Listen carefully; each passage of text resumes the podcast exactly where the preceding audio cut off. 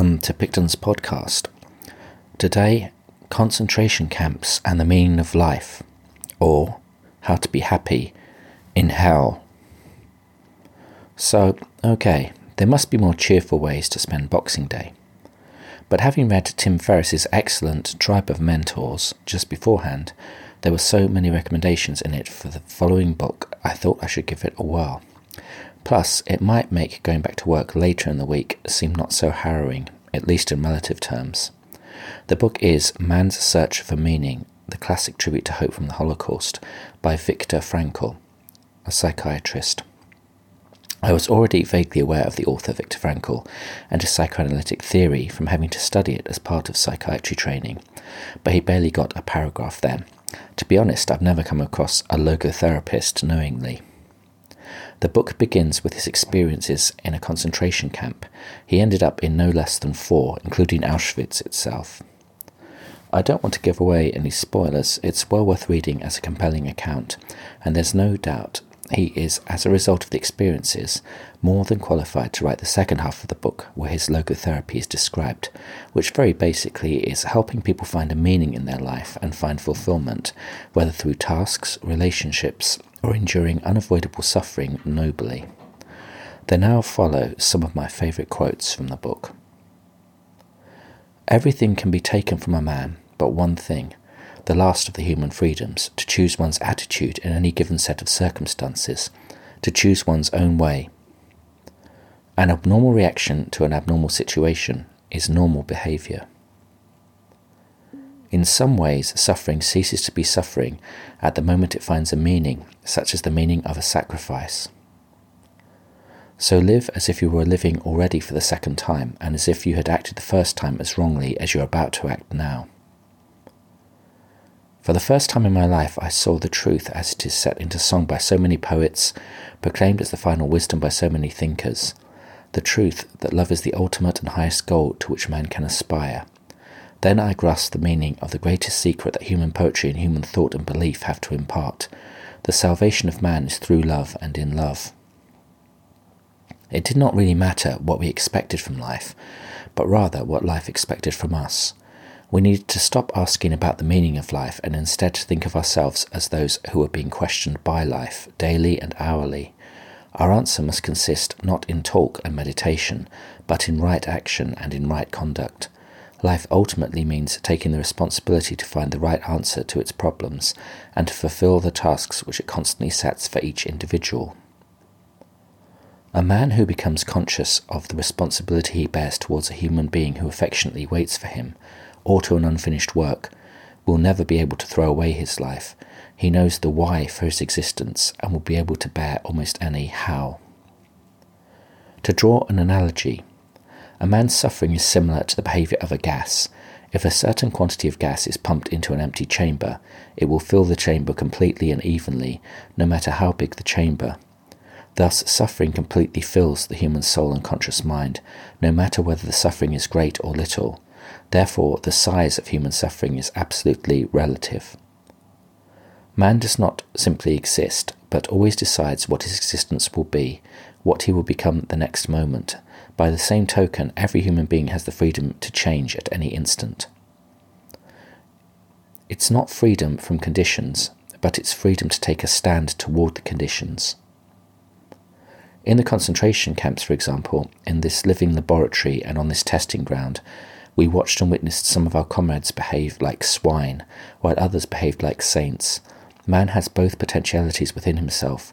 Which one is actualized depends on decisions, but not on conditions for the world is in a bad state, but everything will become still worse unless each of us does his best. Everyone has his own specific vocation or mission in life. Everyone must carry out a concrete assignment that demands fulfillment. Therein he cannot be replaced, nor can his life be repeated. Thus, everyone's task is unique, as is his specific opportunity to implement it.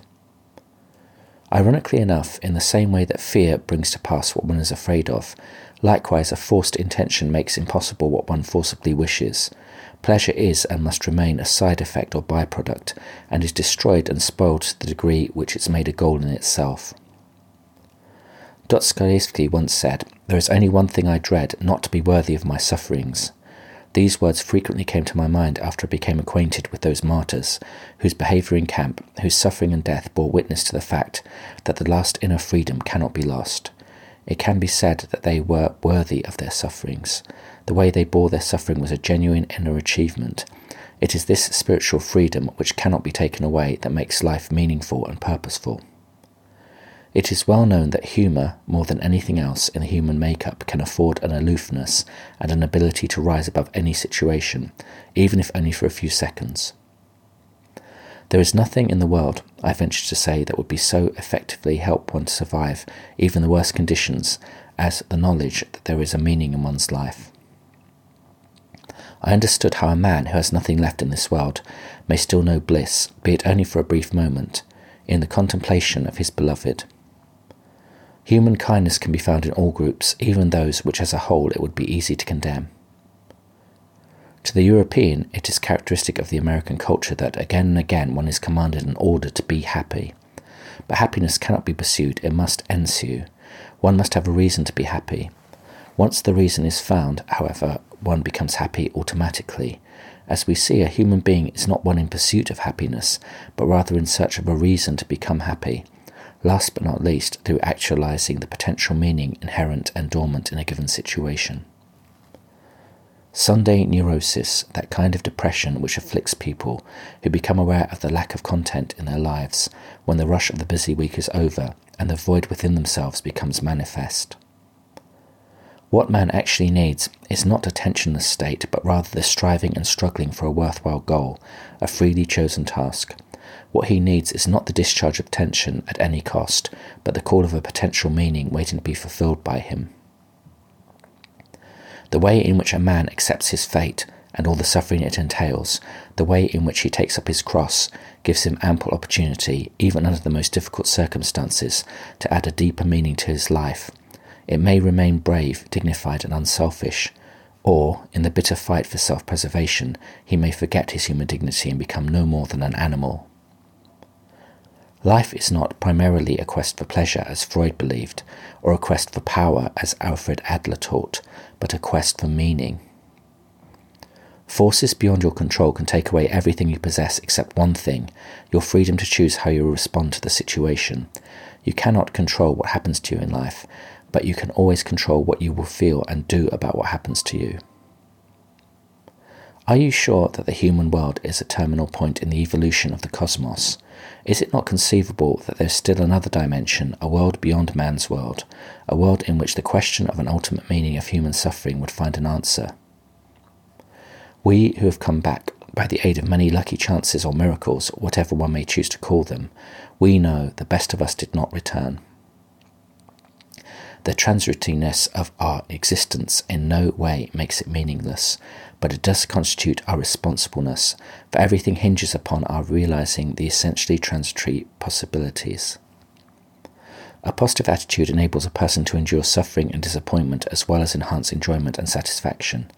A negative attitude intensifies pain and deepens disappointments. It undermines and diminishes pleasure, happiness, and satisfaction. It may even lead to depression or physical illness.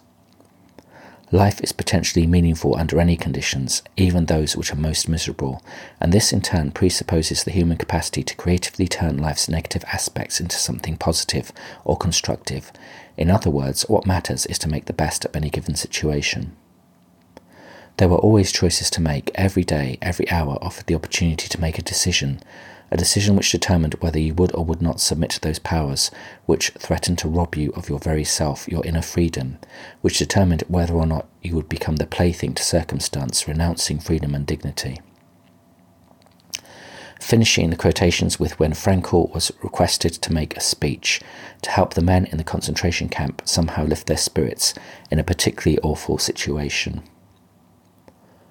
God knows I was not in the mood to give psychological explanations or to preach any sermons, to offer my comrades a kind of medical care of their souls. I was cold and hungry, irritable and tired, but I had to make the effort and use this unique opportunity. Encouragement was now more necessary than ever. So I began by mentioning the most trivial of comforts first. I said that even in this Europe, in the sixth winter of the Second World War, our situation was not the most terrible we could think of. I said that each of us had to ask himself what irreplaceable losses he'd suffered up to then. I speculated that for most of them, these losses had really been few. Whoever was still alive had reason for hope. Health, family, happiness, professional abilities, fortune, position in society, all these were things that could be achieved again or restored. After all, we still had our bones intact. Whatever we'd gone through could still be an asset to us in the future. And I quoted from Nietzsche Was mich nicht umbringt, macht mich stärker. That which does not kill me makes me stronger. Then I spoke about the future. I said that to the impartial, the future must seem hopeless. I agreed that each of us could guess for himself how small were his chances of survival. I told them that although there was still no typhus epidemic in the camp, I estimated my own chances at about 1 in 20. But I also told them that, in spite of this, I had no intention of losing hope and giving up, for no man knew what the future would bring, much less the next hour. Even if we could not expect any sensational military events in the next few days, who knew better than we, with our experience of camps, how great chances sometimes opened up quite suddenly, at least for the individual. For instance, one might be attached unexpectedly to a special group with exceptionally good working conditions, for this was the kind of thing which constituted the luck of the prisoner. But I did not only talk of the future and the veil which was drawn over it, I also mentioned the past, all its joys, and how its light shone even in the present darkness. Again, I quoted a poet, to avoid sounding like a preacher myself, who had written, Was du erlebst, kann keine Macht der Welt dir rauben. What you have experienced, no power on earth can take from you. Not only our experiences, but all we have done, whatever great thoughts we may have had, and all we've suffered, all this is not lost, though it is past. We've brought it into being. Having been, it's also a kind of being, and perhaps the surest kind. Then I spoke of the many opportunities of giving life a meaning, I told my comrades, who lay motionless, although occasionally a sigh could be heard, that human life, under any circumstances, never ceases to have a meaning, and that this infinite meaning of life includes suffering and dying, privation and death. I asked the poor creatures who listened to me attentively in the darkness of the hut to face up to the seriousness of our position. They must not lose hope, but should keep their courage in the certainty that the hopelessness of our struggle did not detract from its dignity and its meaning.